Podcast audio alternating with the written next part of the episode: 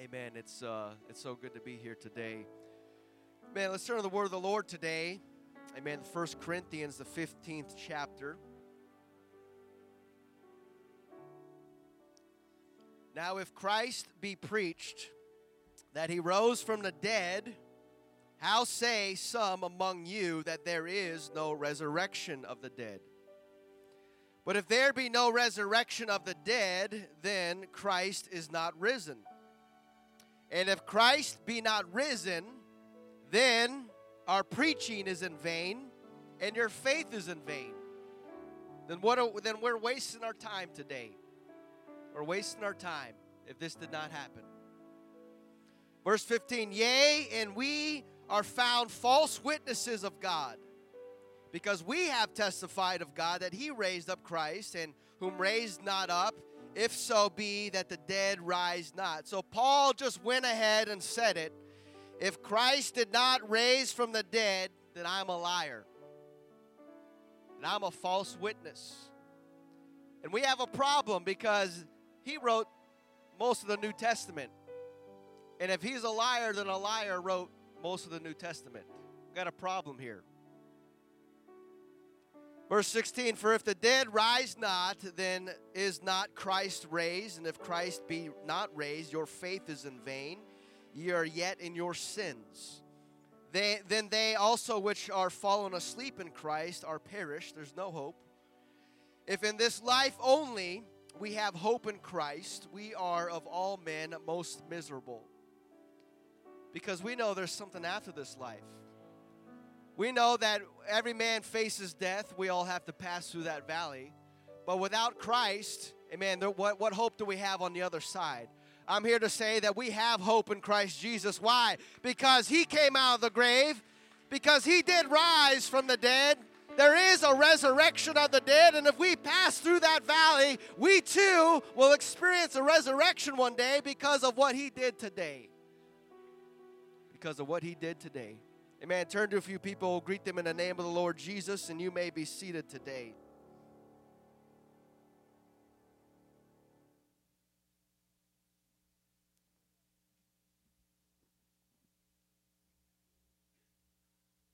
Man, the title of my message today is Alive or a Lie. Alive or a Lie. And with a title like that, I had to Google the phrase, the greatest lie ever told. Sadly, in a fallen world that is held captive by sin, there was no shortage of results. Many lists, many, many lists of lies that people have told over the decades, centuries.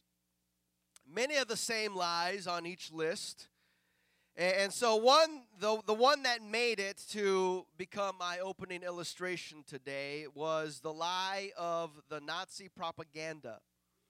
Adolf Hitler and the Nazis launched a massive campaign to convince Germans that the Jews were their enemies.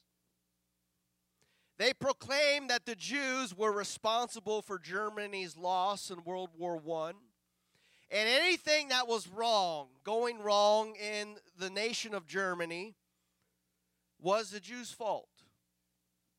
And they needed to be taken care of in order to fix Germany's problems.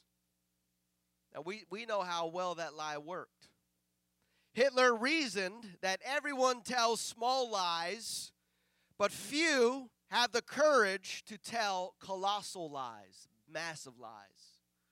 Few have the courage to do that. And, and that people will tend to believe such a huge lie because they don't think that somebody could be so evil to make up such a big lie.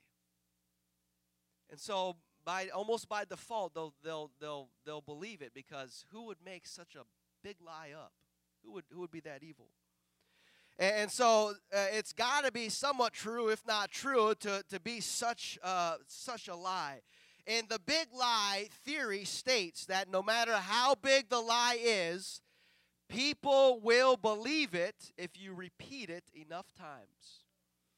If you keep repeating the lie after lie after lie, the same old lie, pretty soon people are going to believe it. And because the Germans believed the lie, over 6 million people, 6 million Jews were exterminated in World War II. And not only that, but millions and millions of soldiers lost their lives in World War II because of a lie. And so, what defeats a lie? What defeats a lie? Truth.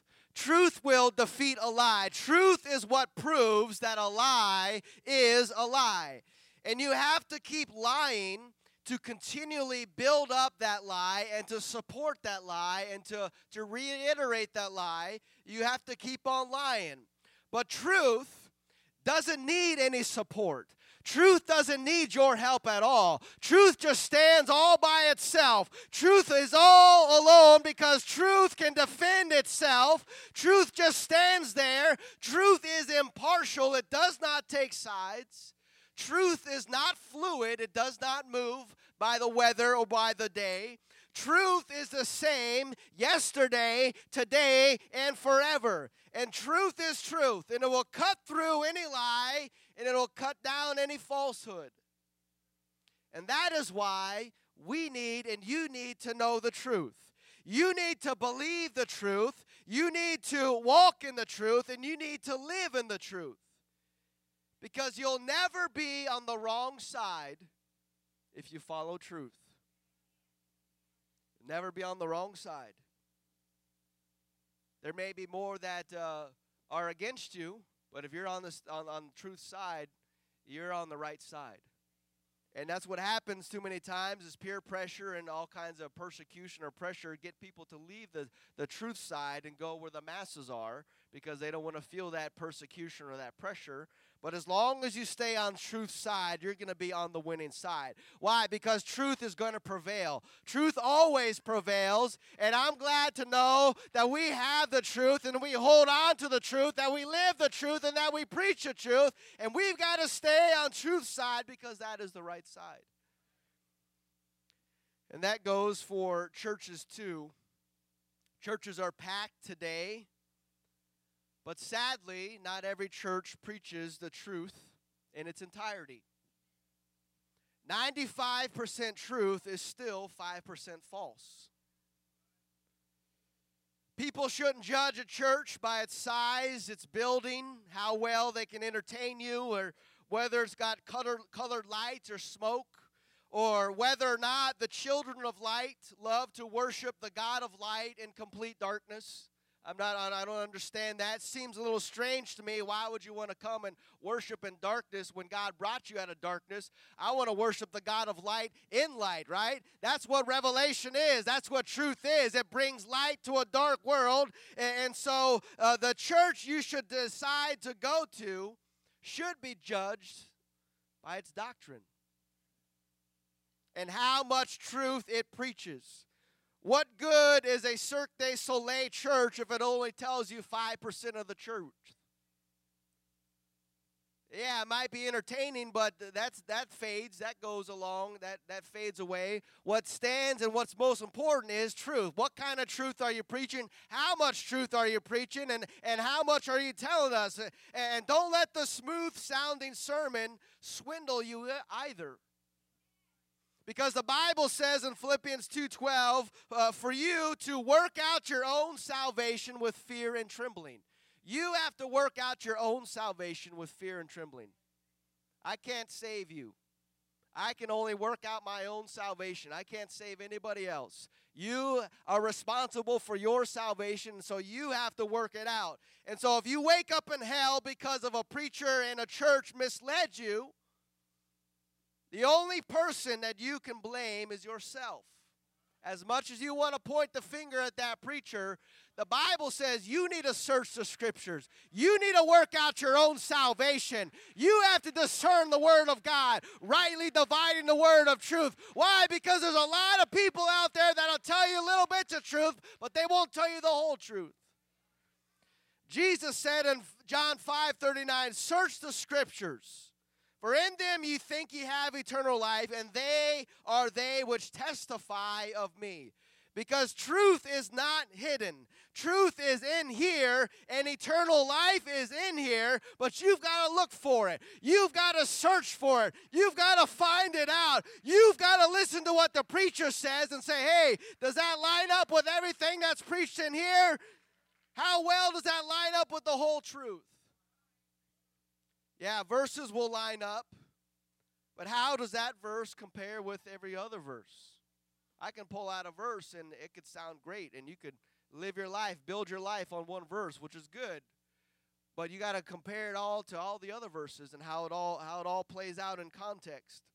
And so don't just tell me one verse. I need to hear all the verses, all the good ones and all the bad ones. Why? Because the bad ones will keep me coming to church. I want to experience the blessings of God, all the good things, but I need to hear all the bad things that I don't need to be doing. And maybe if I am doing them, I need to feel that conviction of the Holy Ghost to say, hey, you need to stop doing those things. You need to repent and turn from that and turn to God. That's what truth will do. And if everything is sugar coated, nobody feels conviction, nobody feels wrong. We're all living a great, blessed life, but we're missing parts of the truth. John 8 31, then said Jesus to those Jews which believed on him, If you continue in my word, then you are my disciples. Jesus says, I'm glad that you believe, but you need to keep on going. Believing is just the first step. Believing is not is not going to get you all the way. Believe, I'm glad you believe, but you need to continue in my word. I'm glad that you believe, but you also believe the weatherman. And he ain't never right. And yet we still What does he say? He's failed me every day. What does he say today? We believe the weatherman. So if you believe then Jesus said, You need to continue in the Word. Continue, that means keep growing, keep searching the scriptures, and then you'll become my disciples. In verse 32, and ye shall know the truth, and the truth shall make you free. Only truth has the power to set you free. Why? Because truth keeps cutting away at all the lies, at all the misguided traditions, all those empty promises. Only truth can set you free. Truth will deliver you from those burdens. Truth will set you free and make you free. And so, what you need most in your life today is truth. And truth is not just the scriptures. But John tells us, in the beginning was the Word, and the Word was with God, and the Word was God. Verse 14, and the Word was made flesh and dwelt among us. And we beheld His glory, the glory of the only begotten of the Father, full of grace and truth. So what happens is, Scripture put on flesh. Scripture put on this flesh, and He took the form of a man, and He came down to the earth, and He walked in the earth in the man Christ Jesus. So truth is not just scriptures, but truth is now a person because scripture manifested itself in the earth. John 14, 6, Jesus saith unto him, I am the way, the truth, and the life. No man can come unto the Father but by me. And so let me repeat what I said. What you need most today is truth. And so what you need most today is Jesus. He is the only one that has the power to set you free. Only Jesus can do those things. Why? Because He alone is truth. There is only one Lord, one faith, one baptism, only one throne, and only one who sits upon the throne. That is Jesus. Today is the most popular and most exciting day in Christianity. It's even, it should be more exciting than Christmas. Christmas is just when he was born. Today is when he rose from the dead. We should be getting our Christmas presents today we should swap things around. This is this is better than Christmas morning. Why? He came out of the grave today. He proved everything that he said that he is truth and nothing can hold him down, not even death, not even the grave. This is greater than Christmas morning. Why? Because it is who he said he is. He is the way, the truth and the life. Christians should have all their presents on Easter morning. And we'll ship the, ship the bunny and see how much the eggs they lay in winter. And sadly, what does the world talk about? Bunnies and, and eggs, chicks. This is the greatest day in all of Christianity, Easter Sunday. Even though churches open their doors every week, multiple times per week, today, Easter Sunday, is the day that those that are Christians and who profess to be Christians will darken the doors of a church. And rightfully so, because today is the day. Today is the day, is what separates Christianity from all other religions. Today is that day. Easter is what validates and verifies that Christianity is the one true religion that worships the one true God. Because let's face the facts and confess it today that the death of Jesus Christ did not bring us here today. The birth of Jesus Christ did not bring us here today because Jesus' death doesn't make him any different than any other man or woman. One day you'll die too. I'll die too. Jesus died. Everyone dies, right? We're all appointed once to die. And so Jesus' death didn't separate him, only the fact that he was sinless, uh, but it doesn't separate him from any uh, uh, other prophet of God or any other religious figures. The prophet Muhammad of Mecca was born and he died. Buddha was born and he died. Confucius is confusing. He born and he died. We don't need to worry about his name. He's still dead. Joseph Smith, he died. He was born he died. Prophets, pharaohs, popes, all have born and all have entered the grave. But what separates Jesus Christ from everybody else, every other religious figure, is that he was born and that he died, but he did not stay in the grave because three days later he came running out of the grave holding the keys to death, hell, and the grave. And that is why, that is why we are here today because he came out of the grave and everybody else stayed in the grave.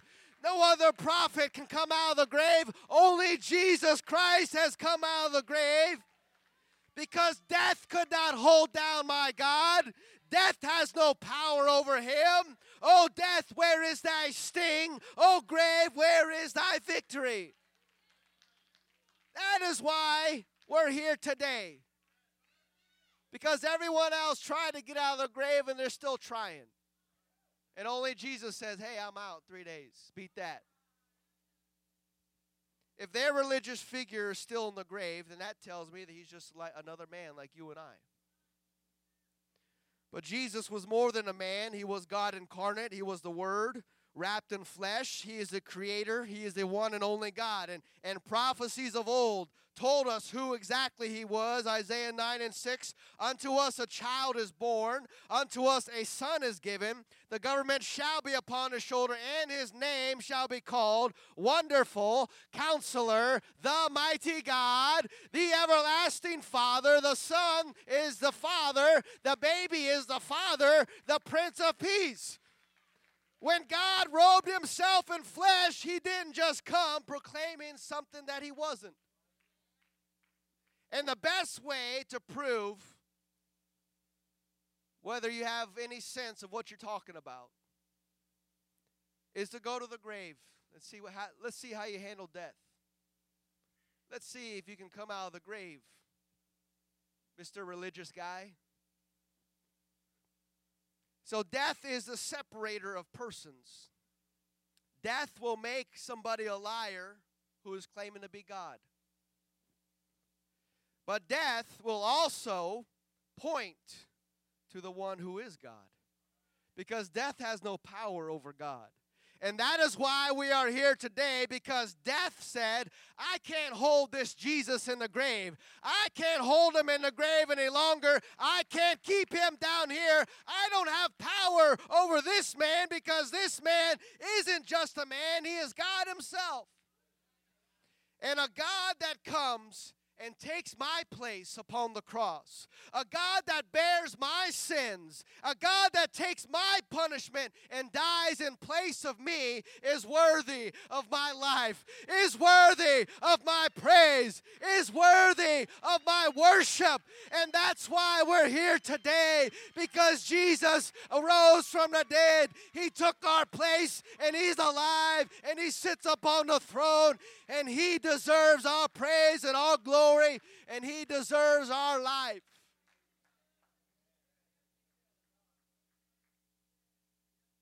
And as far as I know, none of us were around back then to witness or verify this claim that Jesus rose from the dead.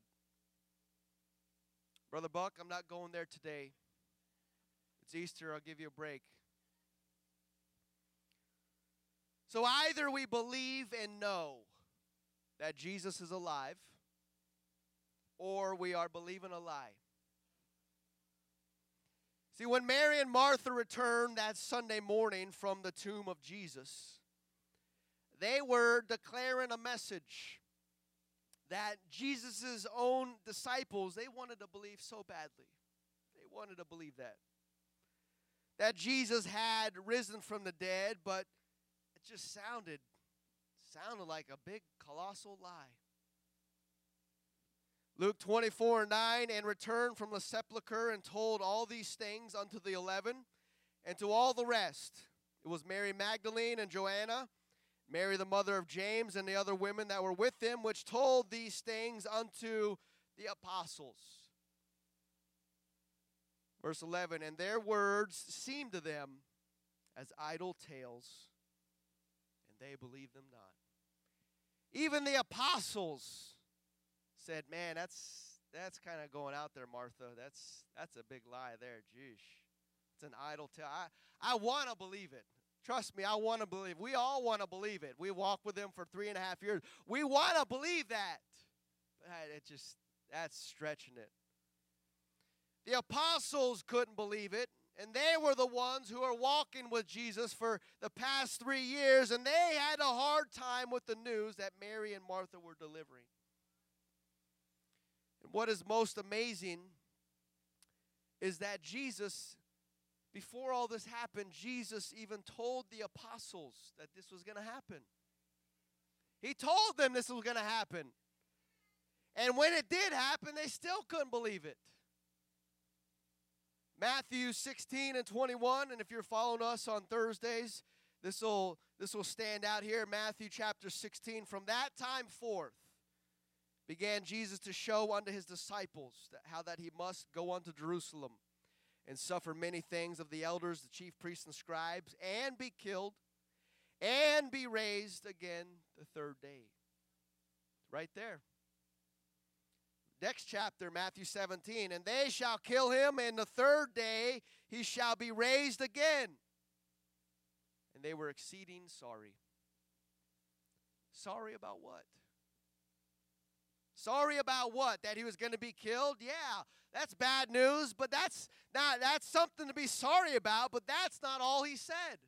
You're just taking one little piece of what Jesus said and forgetting about the rest. You're just grabbing a hold of 10% of truth and forgetting about what the rest of the scripture says.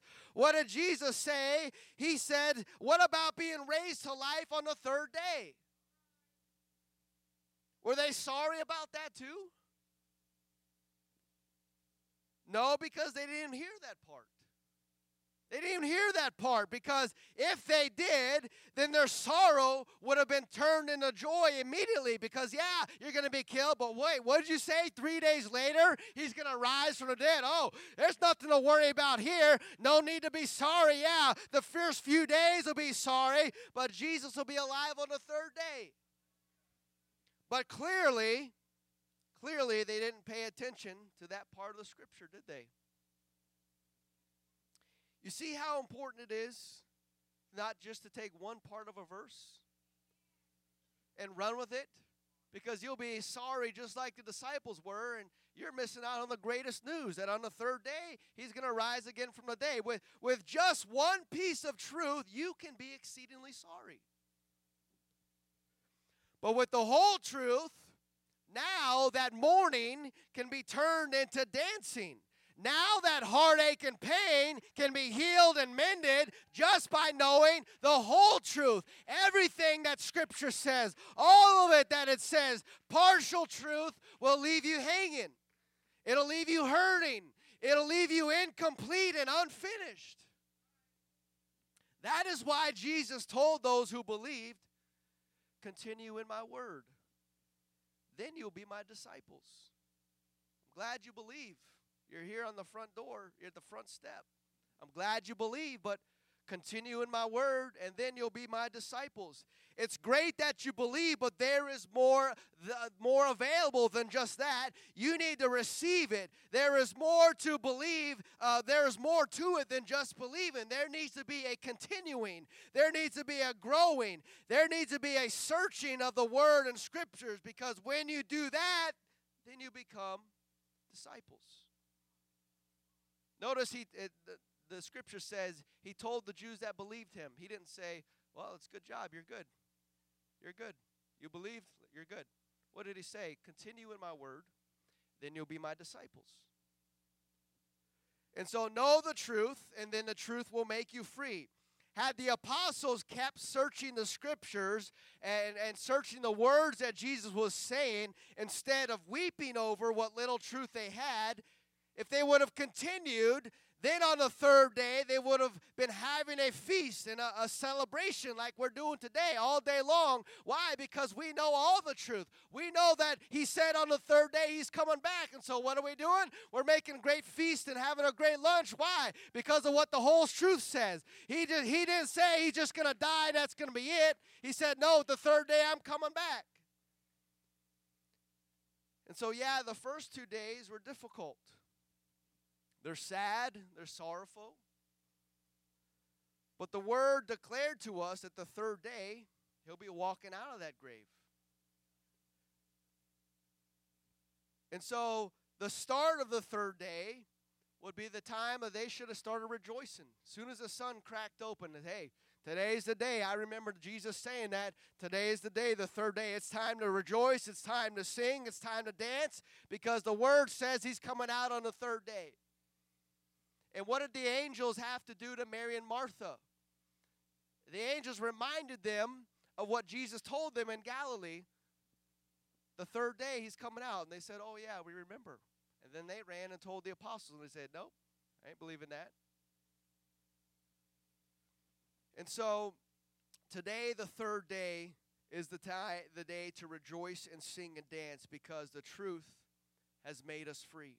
The truth has set us free, free from lies and unbelief, free from heartache and pain, free from heaviness and sorrow. Only truth has the power to do that. Only the Word of God can do that, and only Jesus can do that.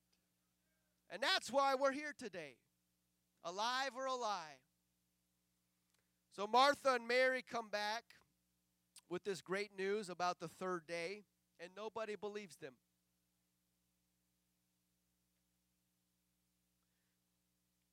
Now it goes to show you. I mean, Martha's not just gonna Mary and Martha are not just gonna collaborate on some kind of story and, and come to the apostles. I mean, they they were with them as as much as the apostles were. They were they were a really uh, close knit group, and so they should have on on Mary and Martha's credibility. They should have said, "Okay."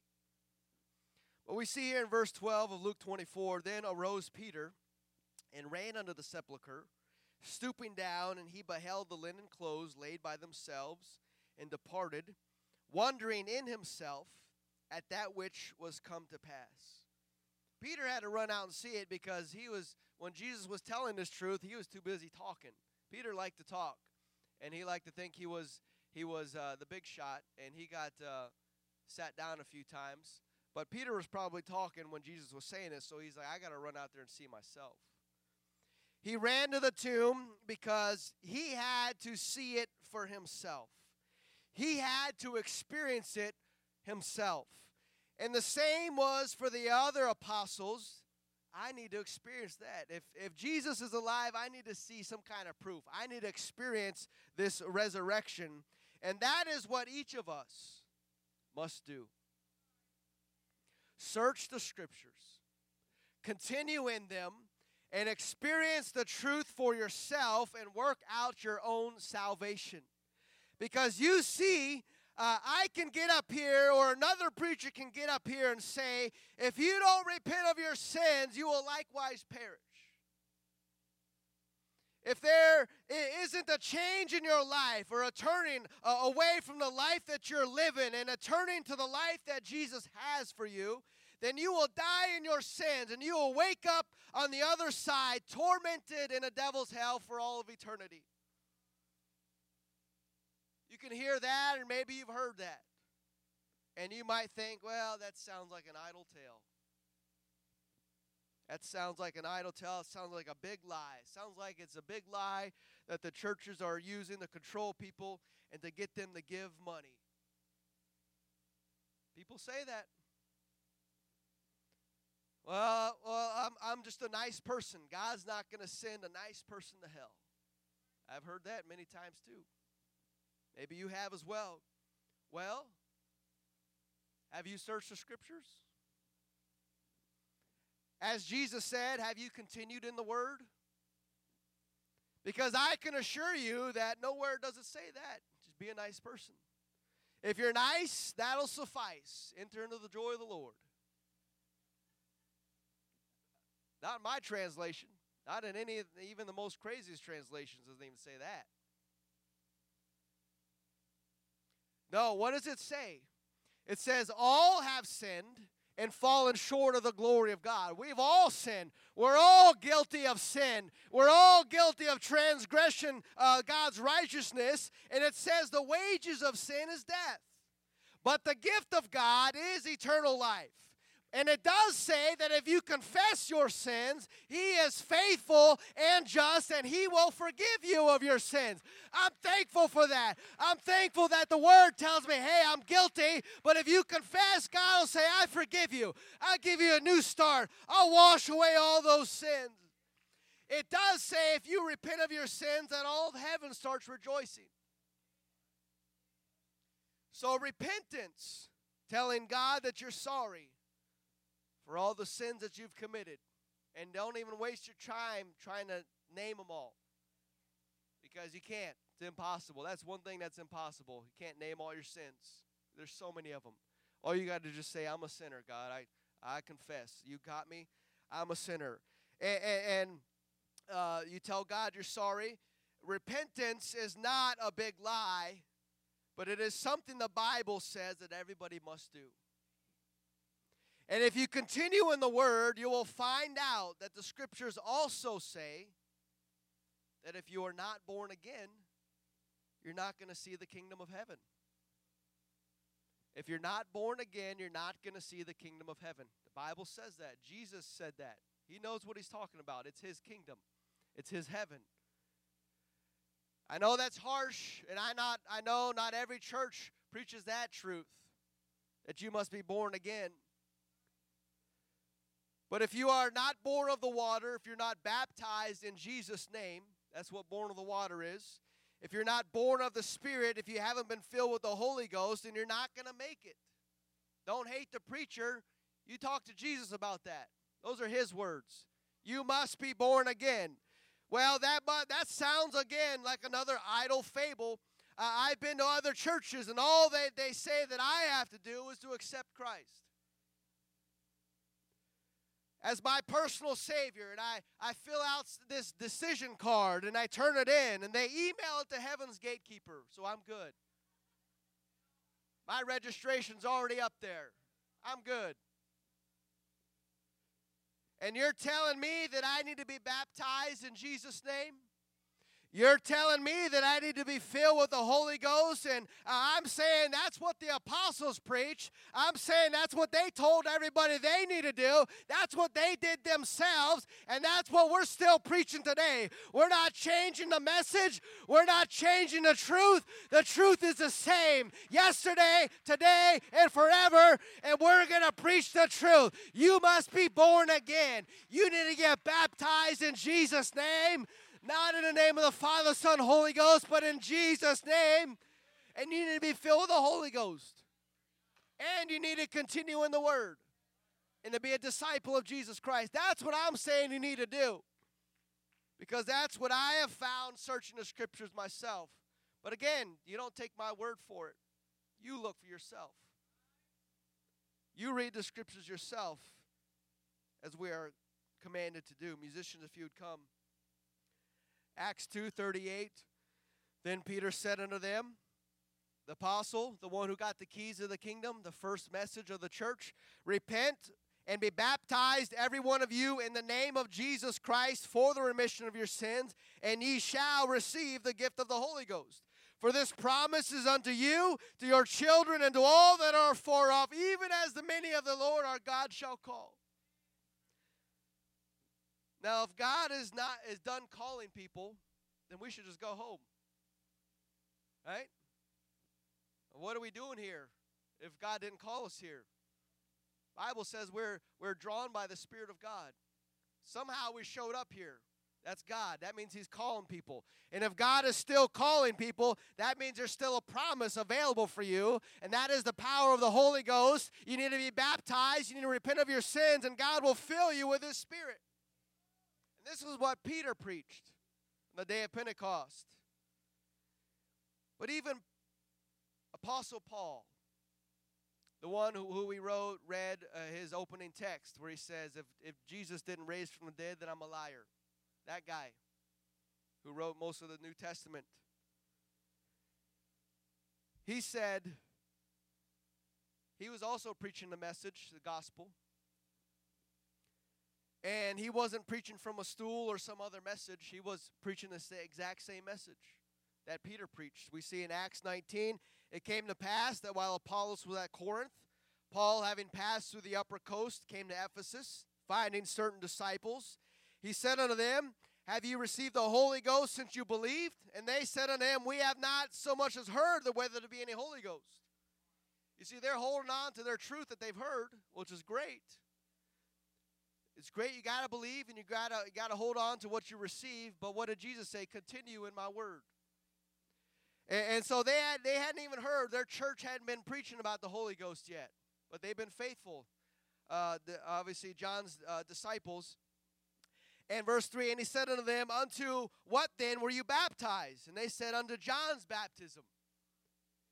And then Paul said, John verily baptized with the baptism of repentance, saying unto the people, that they should believe on him which should come after him, and that is on Christ Jesus. And when they heard this, they were rebaptized in the name of the Lord Jesus. Why? Hey, there's truth speaking. I need to align myself with truth. And I would I need to get baptized in the name of the Lord Jesus because I haven't done that before. And if the apostles preaching that, if the preachers preaching that, then hey, I need to be baptized in Jesus' name. And so I'm going to say if you haven't been baptized in Jesus' name, or you've been baptized, you don't even remember how what went on. If you were baptized in the name of the Father, Son, Holy Ghost, that's not what Peter preached. That's not what Paul preached. They said baptize in the name of Jesus. Why? Because that is a name that is above every name. Every knee's going to bow to the name of Jesus.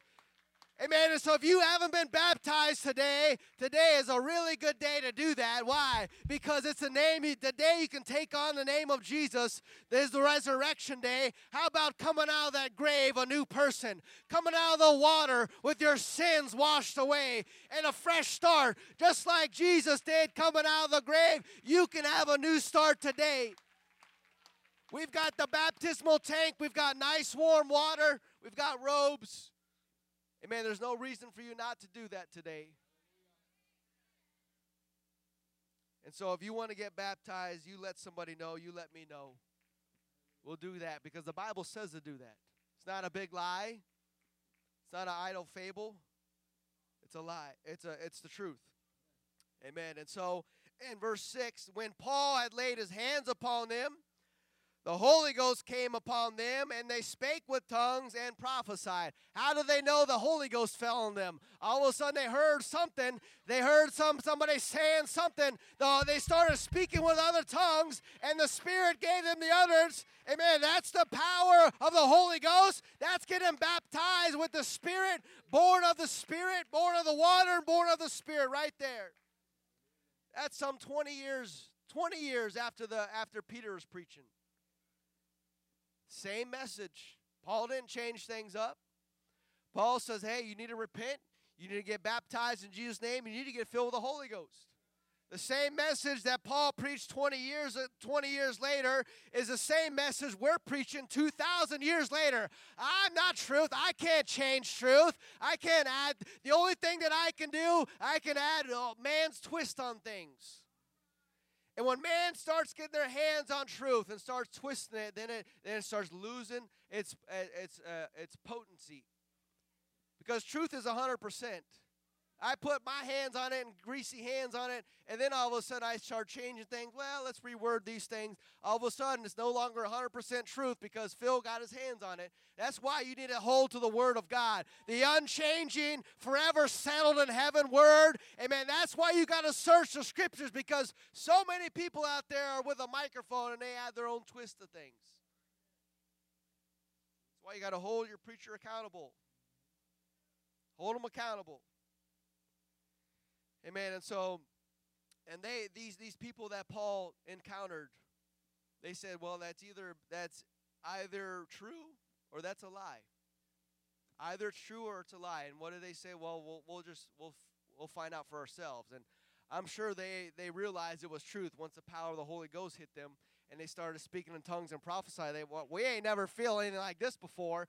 That's got to be true. Why? Because God's to back up His word. God's to back up the truth with, with miracles, signs, and wonders. Amen. God can do that. Why? Because He is truth. He is more than just a man, but He is God, and He is alive forevermore. And that is why we are here today. You stand with me today.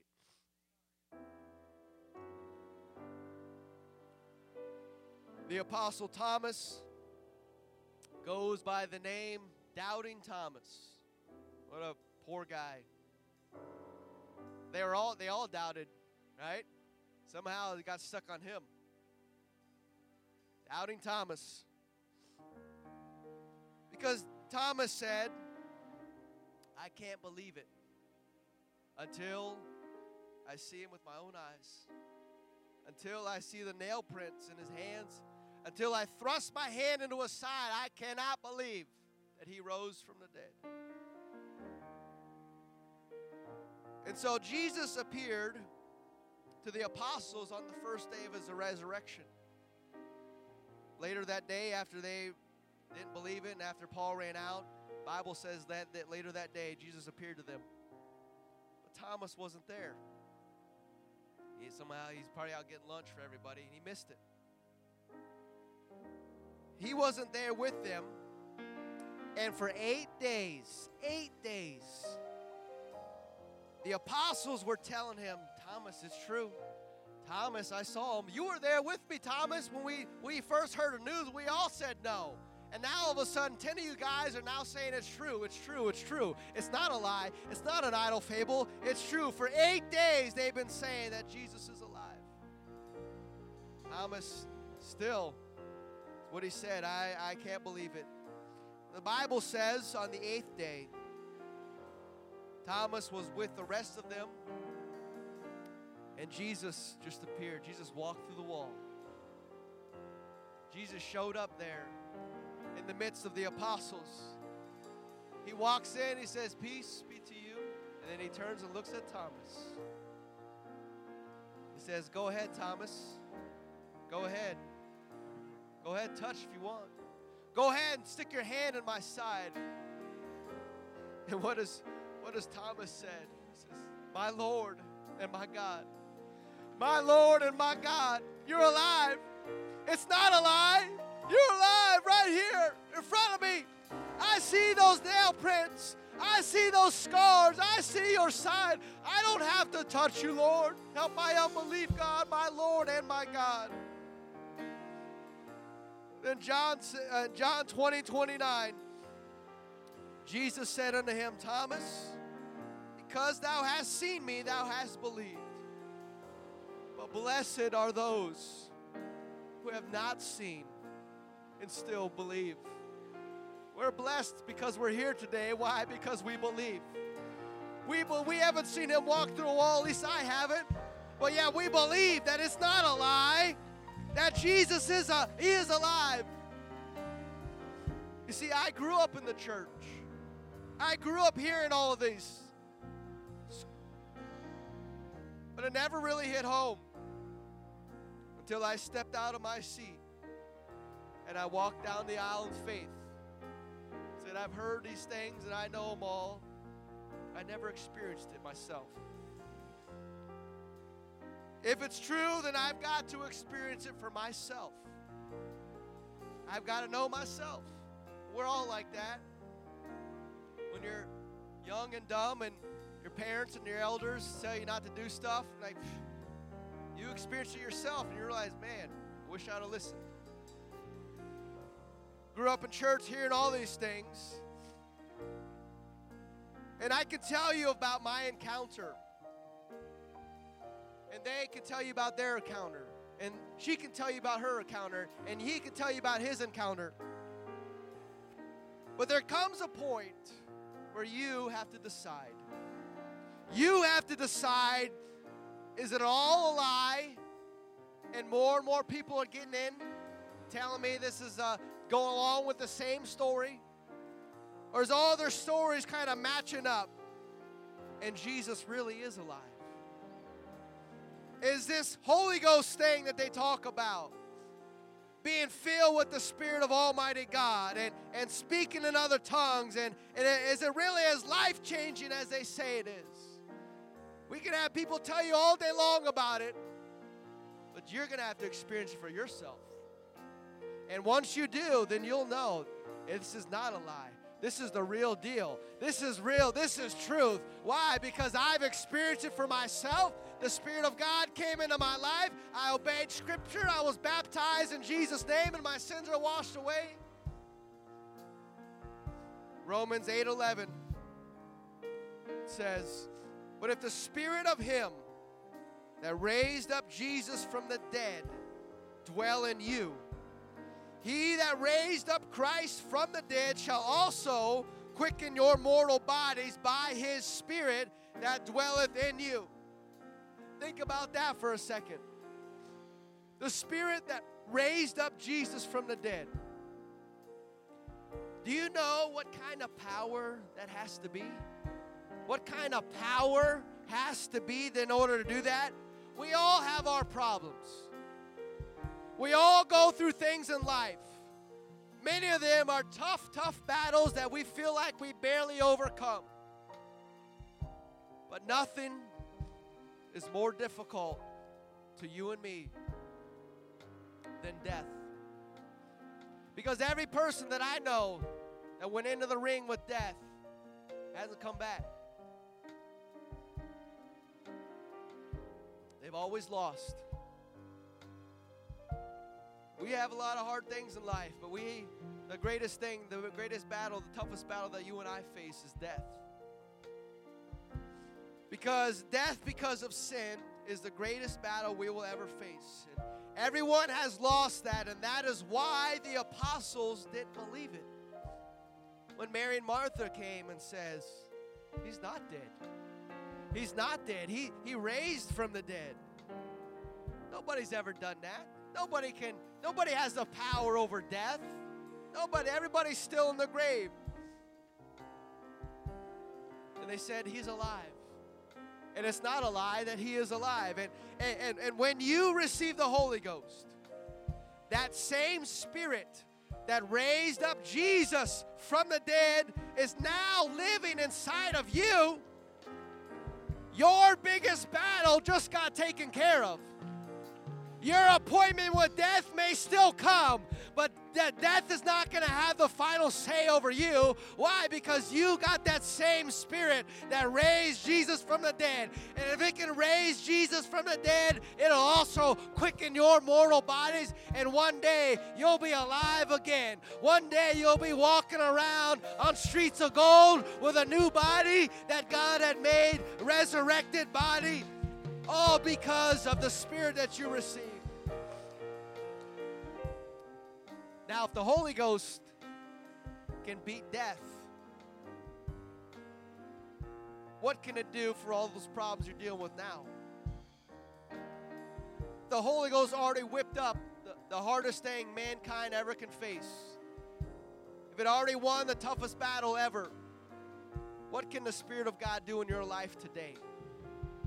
Some of you are facing some hardships and, and it's you're keeping you're fighting and, and you're not sure how you're gonna make it through. I'll tell you how. You need to get Jesus in your life. You need to get the Holy Ghost flowing in your life because Holy Ghost already defeated death. What is this thing against death? What does this thing have over the power of me? Some of you are dealing with heaviness. Some of you dealing with pain and heartache and depression. Some of you are dealing, facing giants and facing devils. What you need today is the Holy Ghost. That is the answer to it all. And the Holy Ghost is Jesus. You need to get a hold of Jesus. You need to get a hold of truth in your life because the truth will make you free once you understand Him, once you know Him. He can take care of all your problems, but you need to get Him today. And so today, as we celebrate the resurrection of our Lord and Savior, I think it would only be appropriate, and I think this is what Jesus wants. I think He wants every one of you, every one of us, to have our own resurrection, to walk out of here a new person walk out of here in the newness of life. Only the Spirit of God has the power to do that, and that invitation is for everybody. We all need to identify with Jesus today. We celebrate, yeah, thank you, Lord, for dying. Thank you for being raised from the dead. But then Jesus says, okay, I did it. Now it's your turn. Now it's your turn. You die. You repent. You get buried in the waters of baptism with me, and I'll fill you with my spirit raise you up a new man, a new woman, just like the Spirit of God raised up Jesus. And so, if you haven't been baptized today, I invite you to do that. I invite you to do that because that is a critical part. You need to repent of your sins, tell God you're sorry for all that you've done. And if you haven't been filled with the Holy Ghost, the Spirit of God, what better day to get filled with the Holy Ghost than on Resurrection Day Easter Sunday where the Spirit raised up Jesus from the dead, that same Spirit will dwell in you. And see, the greatest lie that has ever been told is that you'll be okay without Jesus, that you'll make it without Him that you'll make it without the Spirit of God in your life. And I'm here to tell you that that is a lie. That is a lie from the pits of hell. And we know that Jesus has already conquered death, hell, and the grave. And so we're going to celebrate him. We're going to worship with him today. Come on. I want to invite you today, if you want to step out for, step forward, step out in faith and say, God, I want a new start today. God, I want to be uh, baptized with your spirit. God, I need something in dealing with in my life. I know your spirit has the power to do that. Come on, would you come today? Would you come and experience it for yourself? These altars are open. Come on, let's come and worship the Lord. Let's come and celebrate what God has done today and what He's going to do. Come on, let's continue in His Word. Continue worshiping Him. Hallelujah. Hallelujah. Let's worship Him today. You have won to repent. Death could not hold Just you cry out to Him down. right there. Say, God, forgive me. No. Forgive me of my you sins. Are the risen King. Hallelujah. Yes, hallelujah. Seated in majesty. Oh, He's seated in majesty. You are Lord. You are the risen King. Whatever problem you have, He can take care of it today.